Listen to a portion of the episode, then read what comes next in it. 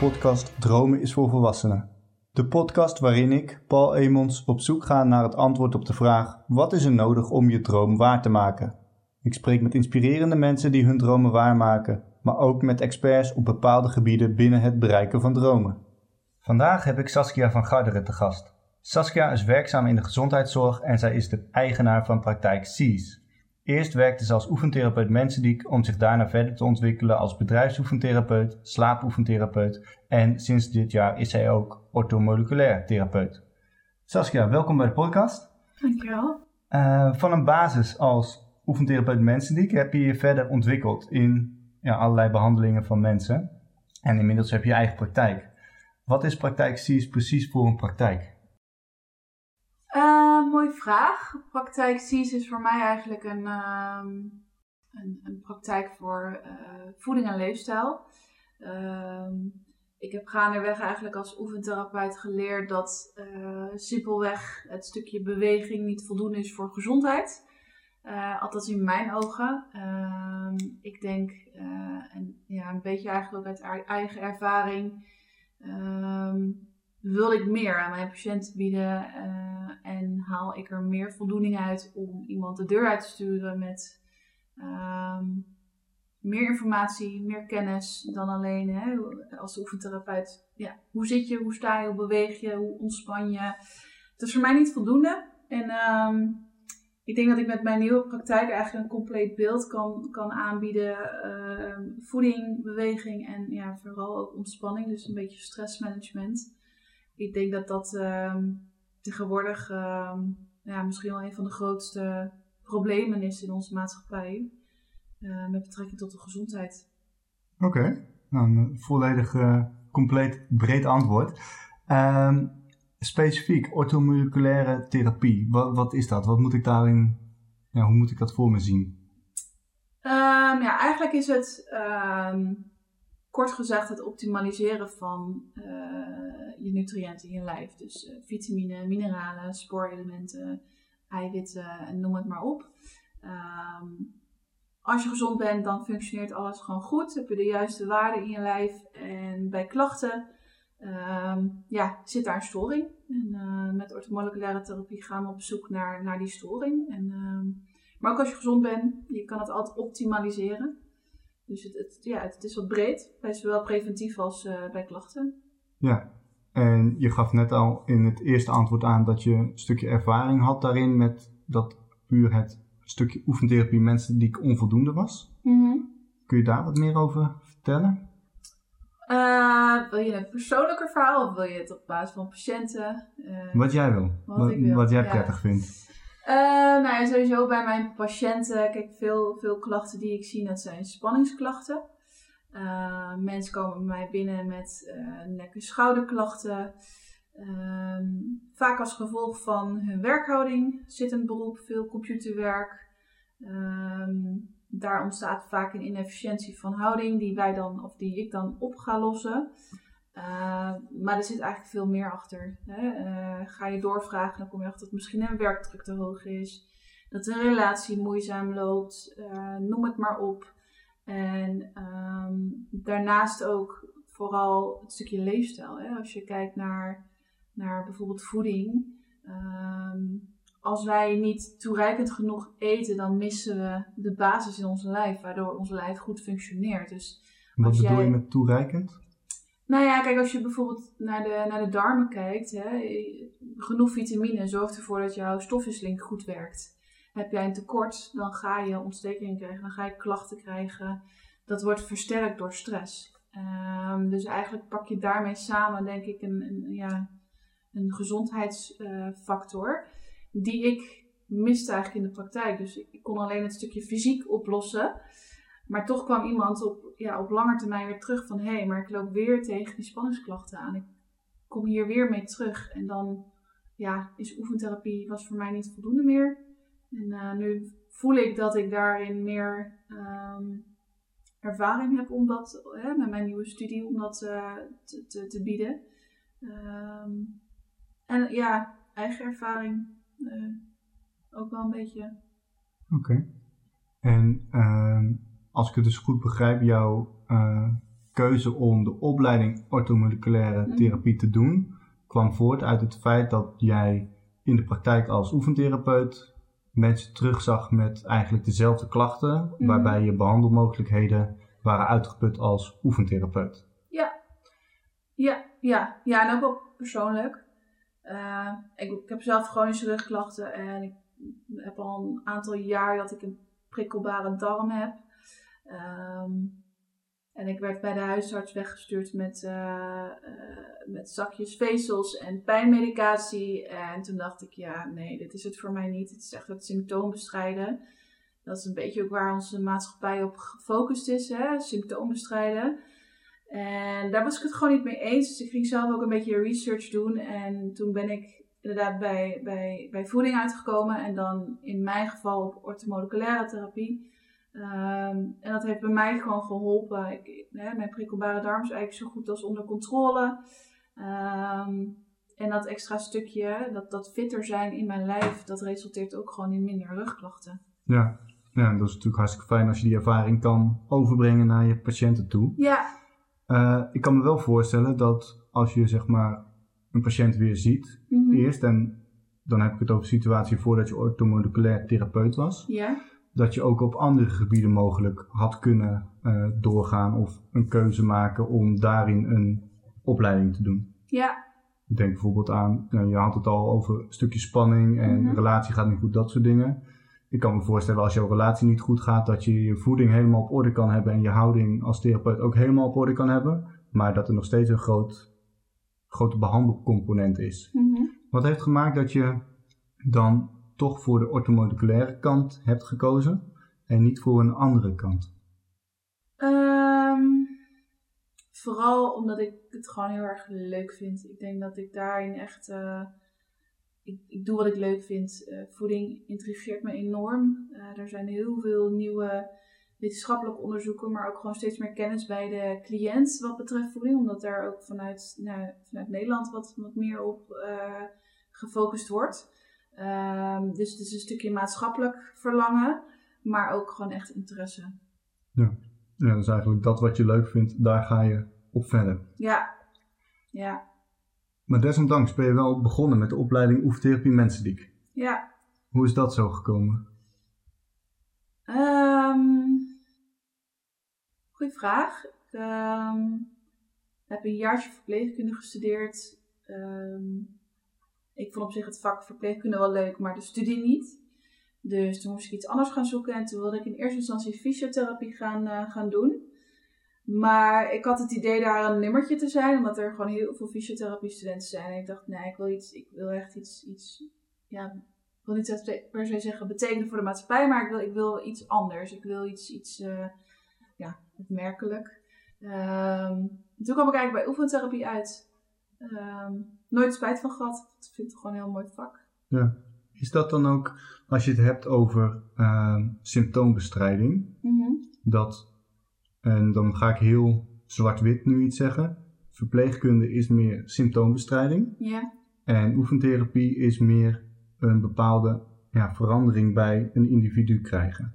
Dat daarin jouw, eh, ja, jouw passie, of hoe je het wil noemen, zeg maar, dat je aandacht daar toch wat meer naar uitging om uiteindelijk de keuze te maken richting die oefentherapie. Ehm, nee, ik denk het niet. Ehm, ik denk ook dat dat weer even persoonlijk ehm, rugklachten is. Ik denk dat ik daarin ook wel gewoon op zoek was naar iets wat beter bij me zou passen. En verpleegkunde is gewoon heel zwaar. Ehm, ik heb een eh, stage gehad in de gehandicaptenzorg. Ik heb daar nog een paar jaar gewerkt tijdens mijn studie oefentherapie. En ik heb ondervonden hoe pittig dat is. Dus het, het was ook eigenlijk de juiste keuze om fysiek gezien een andere opleiding te Ja. gaan doen. En eh, ja, ik heb er eigenlijk ook alleen maar voordeel uit gehaald. Omdat ik ja, beter weet hoe ik met mijn rugklachten om eh, Ja, je bent zou moeten gaan. Ervaringsdeskundige. Ja, ja, ja, eigenlijk wel. Ja, en toen eh, was je klaar met de opleiding oefentherapie mensendiek. Ja, En toen heb je gekozen om eh, ook een stukje bedrijfsoefentherapie te doen ja. daarin. En ook een stukje slaapoefentherapie. Mhm. Hoe is de keuze zeg maar, op die twee gevallen destijds? Ehm, ja, ik was afgestudeerd en ik had in eerste instantie het idee van ik ga ervaring opdoen en ik ga verder met scholing. Ehm, en bedrijfsoefentherapie, uh, ja, vond ik gewoon interessant. Hè? Je, ziet gewoon heel veel, bijvoorbeeld kansklachten, dus uh, nek-schouderklachten als gevolg van, uh, van bijvoorbeeld computerwerk. Ehm, ja, hoeveel Nederlanders zitten er niet te veel of te lang achter het scherm? En um, naar mijn idee was dat op dat moment een keuze gebaseerd op, op de toekomst. Dus op basis van waar ik ja, mezelf in zou gaan zien. Um, slaaptherapie is veel later pas, uh, uh, pas gekomen daarbij hoor. Um, dus ja, ik denk op dat moment uit, uit interesse en puur uh, maatschappelijk ook. Ja. en dat is eigenlijk tot nu toe elke keer een terugkerend patroon. Ja. Er is een persoonlijk interesse en daar ga je eigenlijk richting je werk ja. of richting je opleiding wat daarin doen. Ja. Maar dan nog steeds, ja, wat je aangaf hè, van je was uh, oefentherapeut, je vond het werk hartstikke leuk. Mhm. Dan lijkt me nog wel lastig om die keuze te maken om dan toch je verder te laten omscholen. Tot in dit geval orthomoleculair Mhm. therapeut. En nou, je gaf net al aan in het gesprek van als iemand dan een slechte houding heeft, dan gebeurt er wat met spanning en dat soort dingen. Wat gebeurt er op orthomoleculair niveau, zeg maar, met spanning? Hoe moet ik dat zien? Want ik heb er echt totaal geen beeld bij.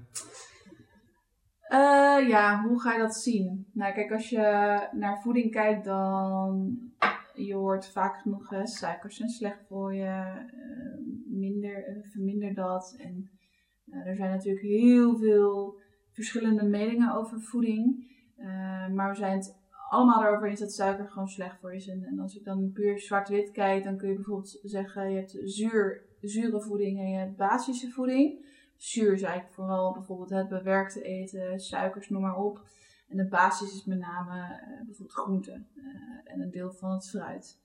En um, het heet niet voor niets eigenlijk het, het, zurende voedsel, want dat is ook precies wat er in je lijf gebeurt. Dus uh, het, geeft een verzurende omgeving. En um, als je kijkt naar de darmen, dan, dan vergelijk dat een beetje met een jungle. Um, als jij eenzijdig uh, eet, dus bijvoorbeeld veel suikers, veel bewerkt, hè, het gemiddeld Nederlands dieet is niet per se heel gezond. Dan heb jij voornamelijk een jungle met, met veel slechte bacteriën, dus een beetje de bad guys. Um, en wat daarin gebeurt is eigenlijk dat, dat jouw darmen zich aanpassen aan de voeding die ze binnenkrijgen. Als dat dan vooral slechte bacteriën zijn, dan op een gegeven moment gaat jouw lijf zeggen van hé, hey, maar ik mis gewoon de goede bacteriën. Uh, dus wat gaat het doen? Het gaat jouw darmwand opvreten. Hè? Het gaat, gaat vitamine en mineralen uit je botten halen, uit je tanden. Want daar zit calcium in, hè? noem maar op. Uh, dus wat ga je, ga creëren? Tekorten. En die tekorten gaan creëren ontstekingen. Um, en wat dan, dan een relatie bijvoorbeeld is met, met bepaalde fysieke klachten, is dat je immuunsysteem reageert. Want hè, je, je, darmen zijn eigenlijk bezig met het opeten van en, en voorraden opmaken. Dus jouw immuunsysteem zegt ja, maar er, er gebeurt iets, er is stress, dan met name uh, fysieke stress. -hmm. Dat moeten we gaan oplossen. Dus dan krijg je ook weer ontstekingsverschijnselen. Want als jouw immuunsysteem aanstaat, ja, dan kun je inderdaad ziek worden. Ja. Um, en dat is wat ik dus ook veel in de praktijk zie. Gewoon de darmen die niet, niet goed functioneren of ontstekingen die, die kunnen komen door uh, voedingstekorten of gewoon echt verkeerde voeding. Ja, en eigenlijk wat je net aan het begin al aangaf in je eigen verhaal. De huisarts gaf aan, neem wat pijnmedicatie en wat Ja. zakjes voedsel. Nou ja, dat, Ja. is, dat stel ik dan voor. Een vliegtuig vliegt over die jungle heen en die dropt wat pakketten naar beneden toe met Ja. wat je op dat moment dus nodig hebt. Ja, Om vervolgens eigenlijk aan de oorzaak van die eh, insufficiëntie of die Ja. tekorten niks te doen. ja precies. Ja, mooi verwoord. Ja, nou, dat eh, geeft mij in ieder geval een goed beeld van wat, wat orthomoleculaire therapie dan eh, precies is. Ja, Ehm, nou, je hebt in je hele ja, loopbaan, studieloopbaan, hoe je het wil noemen, eh, ook heel bewust voor een stukje gezondheidszorg gekozen. mhm. Hoe is dat tot stand gekomen? Wat maakt dat jij in de gezondheidszorg hebt willen ja, starten? Ik denk dat dat eigenlijk uit mijn jeugd al komt. Eh, mijn moeder is een zorgtype. Eh, die is verpleegkundige geweest. Ehm, dus ik denk dat ik gewoon een voorbeeld daarin heb gehad. Ehm, ik kom uit een zorggezin. Dus mijn vader die, die is diabetes type 1. Mijn zus is autistisch. Ehm, dus ik weet eigenlijk niet beter dan dat voor mij zorgen, uh, dat dat goed voelt. en dat ik daarin gewoon mijn, ja, ja, mijn dingetje kwijt kan. Het past bij je? Ja, het past bij me. Ja, gewoon als persoon. Als, uh, ja, als persoon. En, uh, dus het was al vrij snel wel duidelijk dat ik, uh, dat ik de zorg in wil. Dat ik iets wil betekenen voor mensen. Dat ik ja, daar mijn liefde vandaan haal, zeg maar. Ja, nou, dat is heel mooi. Volgens mij met de praktijk gaat het daarin best goed. Als je ziet dat je zowel als oefentherapeut als als slaaptherapeut, of slaapoefentherapeut eigenlijk, en als orthomoleculair ja. therapeut, kan je iemand een scala aan hulpmiddelen in de gezondheidszorg eigenlijk bieden. Ja. Uh, nou, deze podcast gaat natuurlijk over het bereiken van dromen. En was het voor jou altijd een droom om dan je eigen praktijk te hebben? Nee, ja, nee, nee, niet zozeer denk ik. Ik wist het eigenlijk nog niet. Het is, uh, was afgestuurd en ik ging inderdaad ervan uit dat ik uh, ging waarnemen om ervaring op te doen en dan wat te kijken waar ik zou eindigen. Uh, totdat eigenlijk na, denk ik, twee, drie maanden nadat ik afgestuurd was, kwam er al uh, een praktijk bij mij in het dorp, ehm, werd verkocht. En ik twijfelde enorm en ik dacht, ja, een beetje onzekerheid, hè, van kan ik dit wel? Ik ben net afgestuurd, heb ik de kennis er wel voor? voel ik me eigenlijk bekwaam genoeg om, om dat al te kunnen. En tegelijk, tegelijkertijd dacht ik van ja, deze kans die, die kan ik gewoon niet laten lopen. Hoe, hè, zeker, nou, jij kent het vak therapie, je weet hoe klein dat in principe mhm. is. Dus de kans dat ik nog een keer zo'n praktijk voorbij zie komen in de plek waar ik ben opgegroeid, dat, dat is er niet. Ehm, dus ik voelde eigenlijk dat, dit, uh, dat ik dit moest doen. En um, ik, ik heb er geen moment spijt van gehad op, toen ik die keuze maakte van dit, dit ga ik doen. En nu wil ik eigenlijk niet anders meer. Dus, ehm, ja, ik zou denk ik, ik zou het moeilijker vinden om nu weer uh, bewijs van in dienst te gaan. Uh, dus ja, de praktijk uh, is uiteindelijk echt mijn ding geworden. Ja. Maar dat het mijn droom was. Dat is eigenlijk gegroeid omdat je die kans kreeg en moest grijpen ja. om daarin verder te gaan. En hoe heb je dan je eigen praktijk verder uitgebouwd of uitgebreid? Uh, vooral denk ik het contact met verwijzers. Um, mijn praktijk, ik heb hem dus overgekocht, dus er was al vrij goed contact gewoon met, met artsen, um, met verwijzers. En ik denk dat ik op die manier, ja, je moet jezelf laten zien. Uh, dus het was met name rapportages, uh, af en toe je gezicht laten zien. En dat je op die manier ja, in beeld blijft bij verwijzers.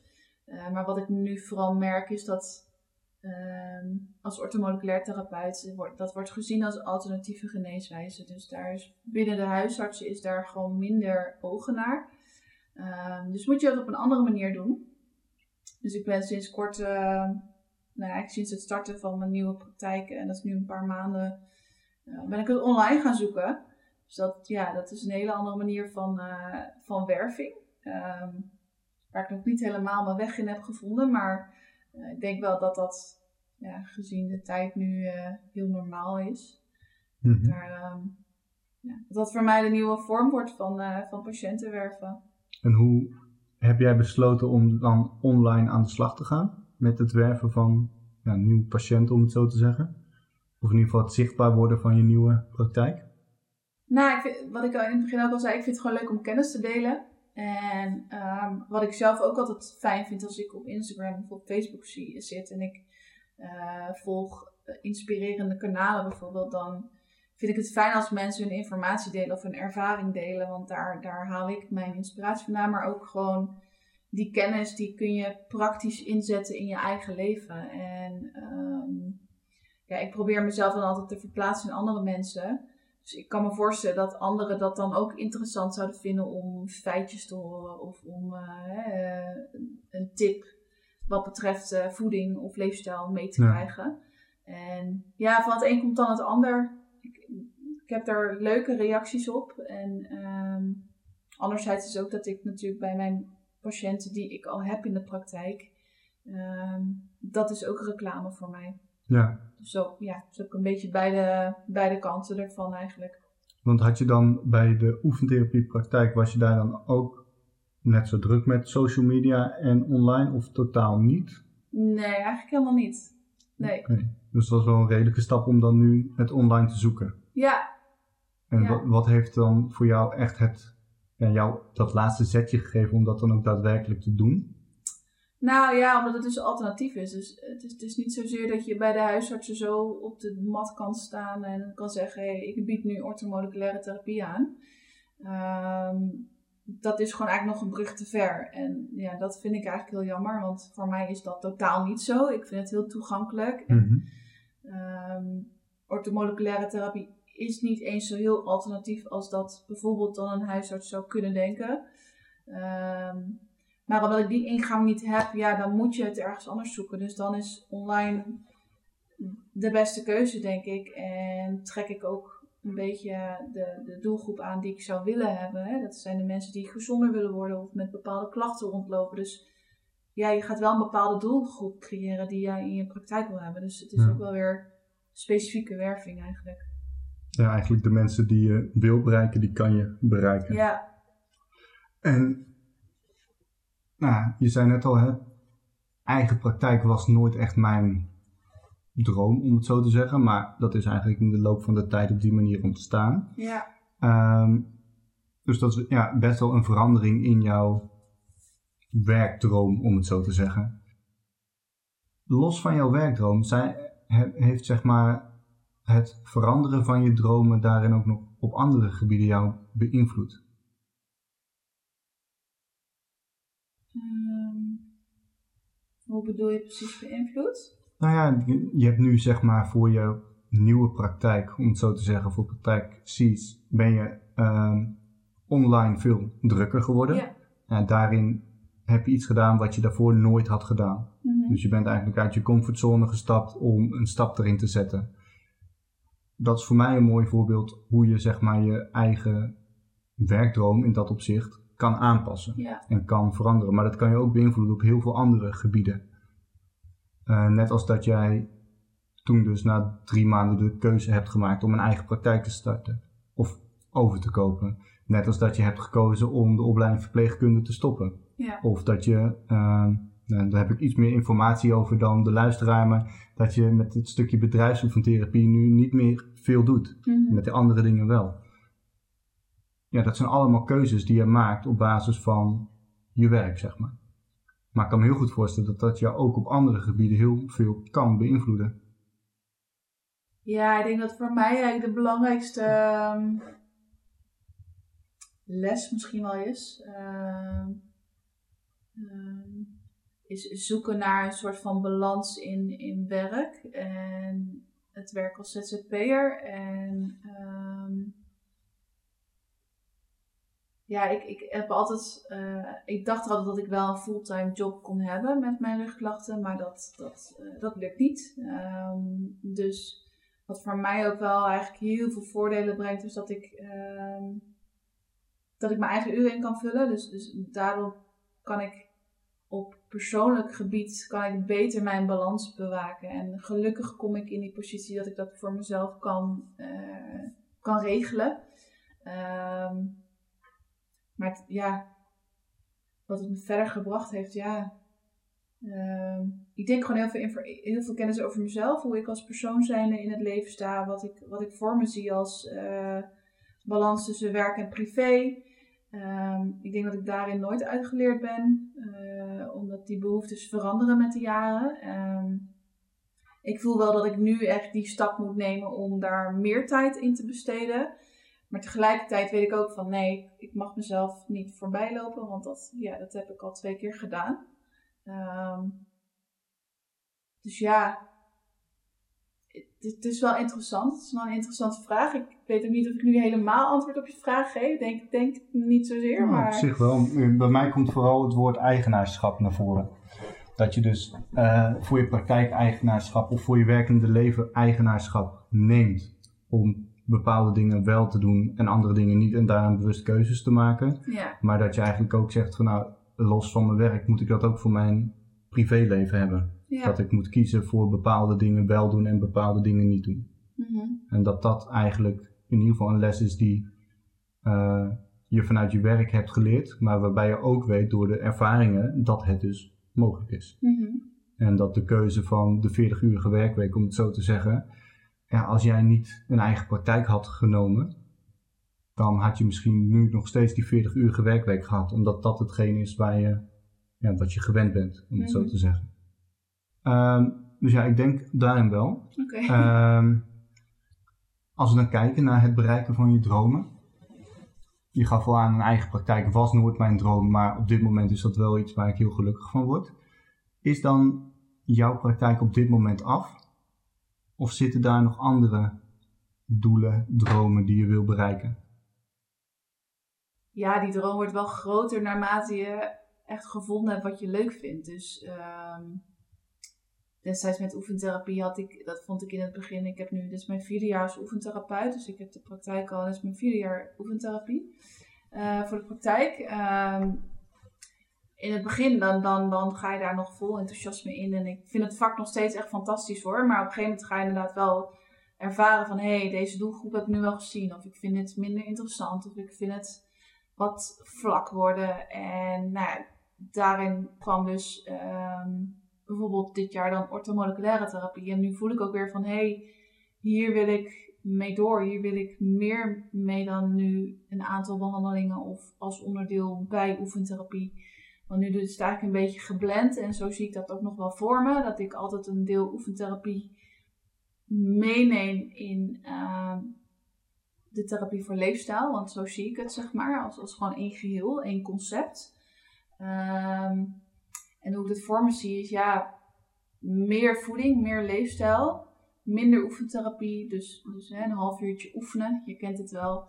Ehm, Ik zo doe, dat zie bijna, ik doe dat bijna niet meer in de praktijk. Nee, nou, ik snap het ook. Mis je net dat op, die, op dat vlak? Nee, omdat ik denk dat ehm, als jij, ongeacht op welk niveau zeg maar, maar in dit geval op gezondheidsniveau, als jij fysieke verandering wil eh, bewerkstelligen, dan is het heel leuk dat je een half uur lang oefeningen doet bij de therapeut, maar er zitten ruim 160 uur in een week. Ja. Dus dat half uurtje heeft niet de invloed als je het niet meeneemt naar je dagelijks leven. Dus Ja. ik besteed ook veel meer tijd aan gedragsverandering.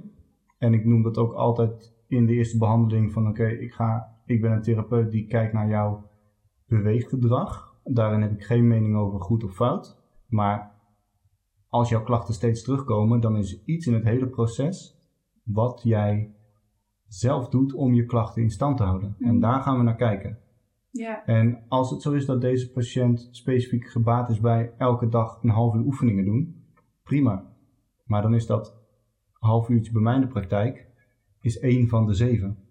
En dat is niet hetgeen wat helpt. nee. Dus je zal daar een ja, leefstijlverandering, gedragsverandering, geef het een mooie ja, benaming. Mhm. Maar dat zal je moeten krijgen, anders gaat het gewoon niet, denk Nee. ik. Nee, ja, nee, dat, dat ik dus ook. Een half uur is gewoon, dat is ook wat ik zei, hè, je, je- iemand gaat de deur uit, maar je weet dat je eigenlijk niet hebt bereikt wat je zou willen bereiken. En dat is inderdaad weer dat terugkeren en dat mensen met, met een recidief terugkomen bij je. Ja, daar haal ik op een gegeven moment mijn voldoening niet meer uit. En wat ik nu wel voel is dat ik, ehm, dat ik mensen veel meer mee kan geven. Waar zij zelfstandig mee aan de slag kunnen, omdat het gewoon hapklare informatie is. Ze moeten er wel de discipline voor hebben. En dat is inderdaad, nou, wat jij ook een beetje zegt van, hè, je gaat de tools aanreiken, maar eh, de motivatie moet, moet ook echt eh, moet er zijn. Anders, Mhm. ja, anders dan kan je beter het behandeltraject dan niet eens ingaan. Maar daarin behandel ik geen half uur meer. Dan ben ik minimaal een uur bezig per keer. En ja, dat, daar zie ik een beetje, daar zie ik voor mij toekomst in dat ik in ieder geval langer ga behandelen. Dat hoeft niet zozeer het traject langer te zijn, maar wel de, behandel, de behandeling zelf. Ehm, ja, het zou toch tof zijn als, ik, eh, als mijn praktijk ehm, groter wordt. En, en ik misschien, eh, we gaan volgend jaar dit huis, eh we krijgen een praktijk in huis. Ehm, dus het, ja, nu is het wel een beetje mijn droom dat ik hier beneden eh, mijn praktijk kan starten, dus in Soest. En uh, mijn eigen praktijk in Barenbehoud, dat ik op die manier twee, uh, twee locaties heb eigenlijk. Ja, dat is op zich uh, vergeleken met vijf jaar geleden toen je aan het afstuderen was ja. van oefentherapie een redelijk, redelijke stap, om het zo te zeggen. Ja, gek hè, hoe dat verandert. aan de ene kant ja, hartstikke gek, maar waar ik benieuwd naar ben, wat heeft dan gemaakt dat jij dat in vijf jaar hebt kunnen doen? Ja, dat vraag ik mezelf soms ook af. Ik weet het niet. Ik had laatst ook met iemand een gesprek die zegt: Jeetje, sta je wel eens bij stil dat je eigenlijk nu je tweede praktijk bent gestart? En dan denk ik: Nee, eigenlijk niet. Voor mij voelt het niet meer als, uh, als iets heel bijzonders of zo. en dat is wat ik zei. Ik, ik doe iets wat ik leuk vind en ik maak me minder druk om de zorgen die erbij horen. Want vroeger had ik zoveel onzekerheid van: Oeh, kan ik dit wel?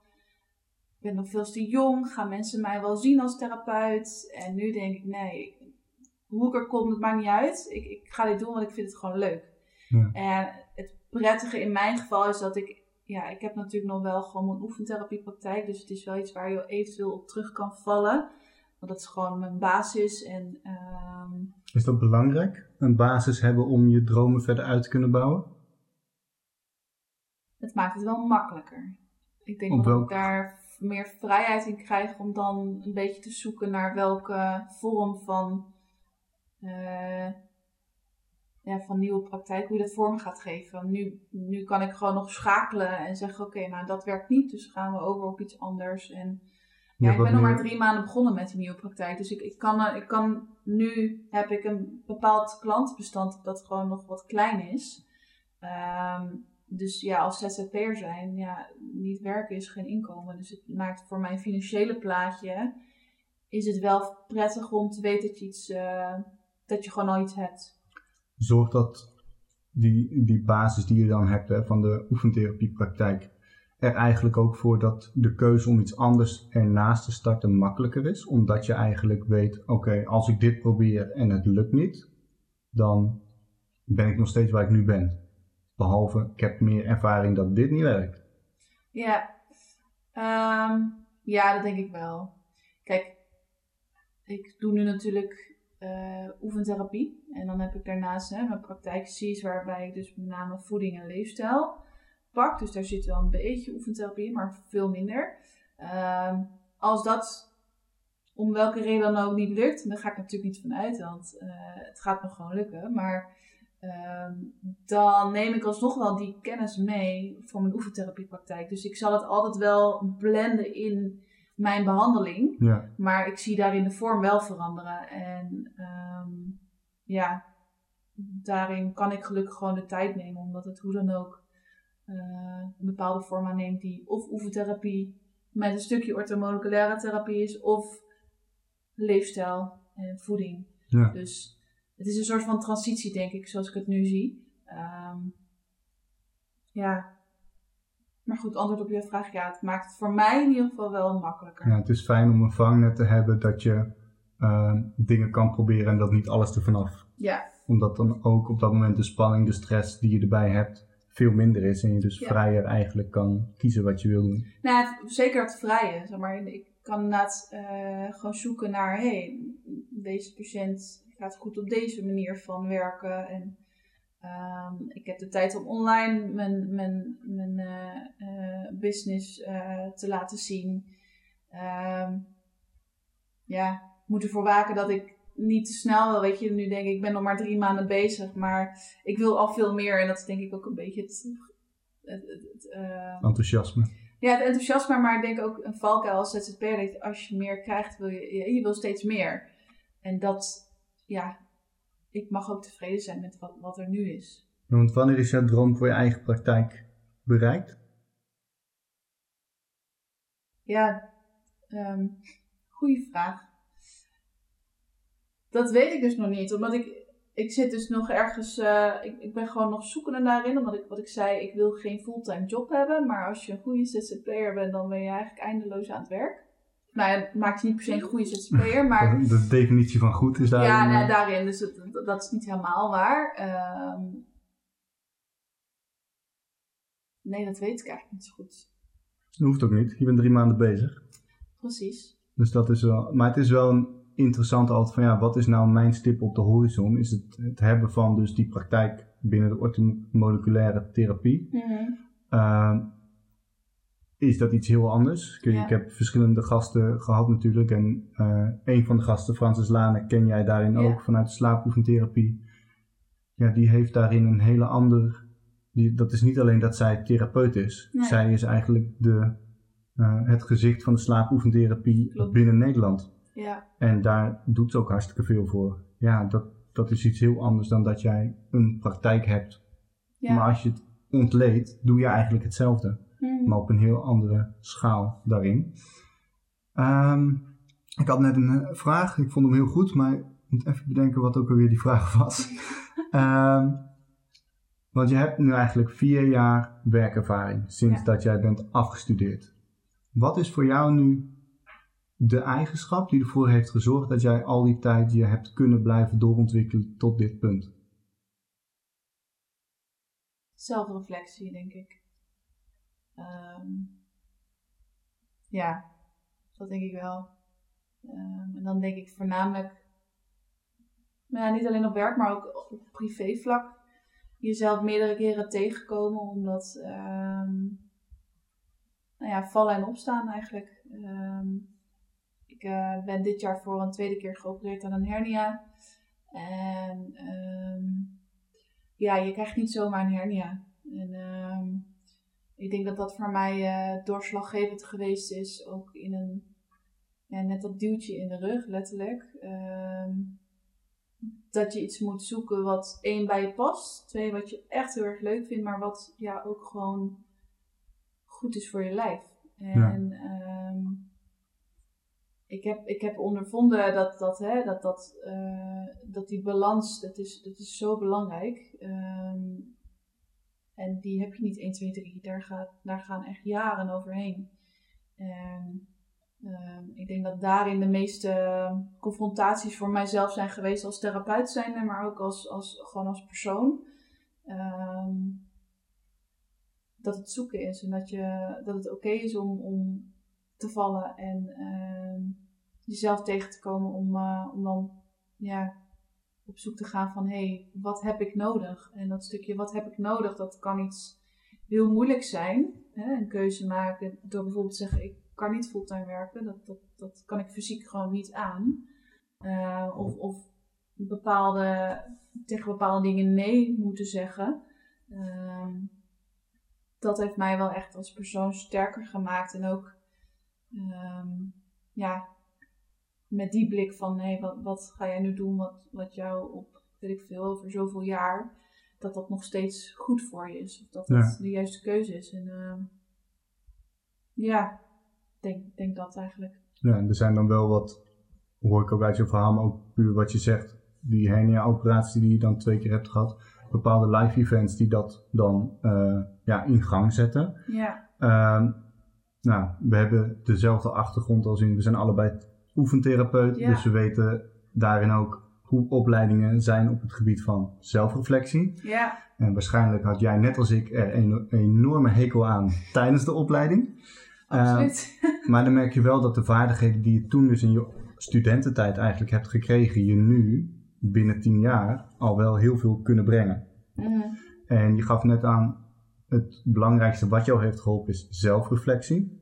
Maar dat betekent dat je alles alleen doet daarin. Want dat zit ook in het woord zelf. Ehm, mensen om jou heen, hoe hebben die jou daarin nog beïnvloed? Of gesteund? Of... Ehm, ja, kijk, er zijn vrienden die jou een spiegel voor kunnen houden. Mijn vriend is daar een voorbeeld van. Ehm, maar er zijn ook mensen die, eh, die in dat geval gewoon steunen van hé, hey, ehm, vervelend dat je je zo voelt, kunnen we iets voor je doen? En ehm, ik ben daarin gewoon heel erg goed gesteund door, door, door, door familie en vrienden. Ehm, maar eigenlijk was dat niet voldoende, omdat ik zelf gewoon de persoon ben die doorgaat. Eh, ik ben de enige die alle ballen hoog wil houden.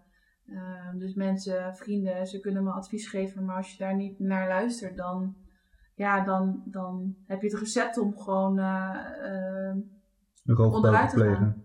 Eigenlijk. precies. Om die jungle te verzuren. Ja, ja, en het, hè, weet je, dat, dat is zo typisch. Ik, ik vertel het al mijn patiënten, hè, maar nog steeds ga ik zelf ook die fout in. En eh, ik denk dat dat ook, hè, ik probeer daarin ook altijd heel eerlijk naar mijn patiënten te zijn. Van hé, hey, luister, ik ga hier van alles vertellen, maar je zit hier niet voor niets. Probeer ook echt gewoon jezelf in die spiegel aan te kijken van waar ben je nou mee bezig? En ja, dat is ook het enige wat bij mij heeft geholpen. Ik, ik, ik heb die tweede hernia nodig, hè, die, die was blijkbaar nodig om dan toch te gaan leren van oeh, maar zo kan het echt niet. Ja. Soms moet daar iets naars voor gebeuren en ja, je kan niet altijd uh, behoeden, zeg maar. Als het gebeurt, gebeurt het. En dan, ja. Uh, en dat is wat je natuurlijk tegenwoordig wel veel ziet. Mensen die dan toch door die burn-out heen moeten. Of, of ziek moeten worden. Voordat ze het licht zien. En dat is jammer. En um, ik hoop dat ik in die zin uh, als, als therapeut zijnde mensen daarvan kan beschermen. Um, dat zou ook echt een heel mooi doel zijn. Maar daarin moet ik ook weer zorgen dat ik daar niet te veel energie ga geven. Want dan gaat mijn eigen balans weer ja. Scheef lopen. Ja. ja, we hebben het hier natuurlijk in dit gesprek ook over gezondheid. Ja. Uh, tenminste, dat is in eerste instantie uh, datgene wat boven het hele gesprek hangt. Los van het bereiken van dromen. Maar als ik dan je laatste antwoord een beetje samenvat, dan heb je om je dromen te bereiken, is gezondheid belangrijk, maar soms is ziekte belangrijker omdat dat ervoor zorgt dat je even tot stilstand kan komen om te bedenken van datgene waar ik nu mee bezig ben, is dat het juiste of niet? Ja. Ja, in mijn geval wel. En uh, ik weet niet of jij ook hetzelfde hebt gehoord, maar mensen die tijdens corona thuis hebben gezeten, hoeveel carrière switches er niet zijn. Was het bij jou ook? Want nee, je hebt het nee, drie, nee, drie maanden geleden. daarvoor, ja. Nee, nee, mij is hier vorig jaar geweest, uh, voor corona. Heeft corona nog invloed gehad dan nu op jou? Uh, want je gaf aan drie maanden heb ik nu de praktijk, praktijk CIS. Mhm. En het is nu oktober alweer 2020, maart 2020. Dus een zeven maanden geleden was de eerste lockdown. Ja, nou ja, het heeft het wel wat versneld. Ehm, ik deed ook de, de, de versnelde opleiding, dus ik was ook tijdens corona aan het uh, afstuderen. Ehm, en mijn praktijk heeft een tijdje dicht, uh, is gesloten geweest vanwege corona. De oefentherapiepraktijk. Ja, ja, vanwege de lockdown. Ehm, dus ja, dan, dan ga je inderdaad wel, uh, dan moet je iets met je tijd doen. En um, het, ja, het heeft ervoor gezorgd dat het wat sneller in gang is gezet. Want uiteindelijk had ik wel dit doel. Corona heeft er wel voor geholpen dat dat in ieder geval uh, deels van de grond is gekomen. Ja. Ja, het heeft ook iets positiefs gebracht. Ja, dus los van het feit dat corona voor, nou, volgens mij de hele wereld heel vervelend is, ja. zijn er genoeg positieve kanten eigenlijk nu om dat het helpt om even stil te staan, te bedenken van wat wil ik nu, wat wil ik niet. Ja. En ja, als je ene praktijk dicht is, dan heb je dus tijd over om wat anders te doen, om het zo te zeggen. Klopt. Ja, helemaal goed. Um, voor ik mijn laatste vraag ga stellen, waar kunnen mensen jou online vinden? Nou, ze kunnen me via Facebook of Instagram uh, op praktijk C's met S-E-A-S. Uh, kunnen ze vinden ook op mijn website daarin. Um, ja, dagelijks uh, veel, veel weetjes, informatie. Dus ik denk dat het voor iedereen misschien wel interessant is om, ja, om voorbij te zien komen. Ja, en zodra de aflevering online zet, doe ik ook even een, een linkje naar Oh, jouw ja. Instagram-account en Facebook-account, dat dat in ieder geval rond is. Ja, Uh, nou, hartstikke bedankt in ieder geval voor je tijd. ja, jij ook. Uh, laatste vraag om mee af te sluiten. Stel, jij spreekt Saskia van de basisschool. Welke tip zou je die willen meegeven?